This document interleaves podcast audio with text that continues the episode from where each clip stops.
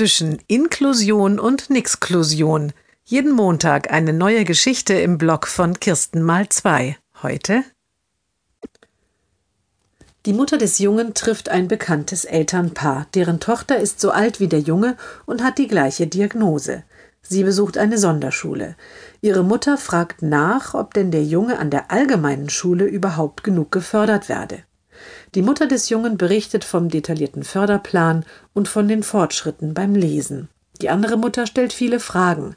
Schließlich möchte sie wissen, da sind ja viel mehr Mitschüler ohne Behinderung als welche mit Behinderung. Vermisst dein Junge da nicht Gleichgesinnte? In der Klasse des Jungen gibt es tatsächlich nur noch zwei weitere Mitschüler mit Förderbedarf. Die Mutter überlegt. Eine ganze Reihe der Mitschüler hat genau wie ihr Sohn alle Teile von Star Wars schon mehrmals gesehen. In der Klasse teilen viele Jugendliche und auch der Klassenlehrer die Begeisterung des Jungen für den örtlichen Fußballverein. Fast alle Mitschüler schauen jeden Samstag Deutschland sucht den Superstar, schon die x-te Staffel.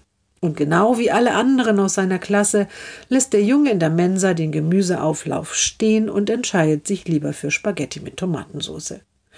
Die Mutter des Jungen lächelt ihre Bekannte an und sagt Nein, wir sind sicher, dass unser Sohn in der Schule mitten unter Gleichgesinnten.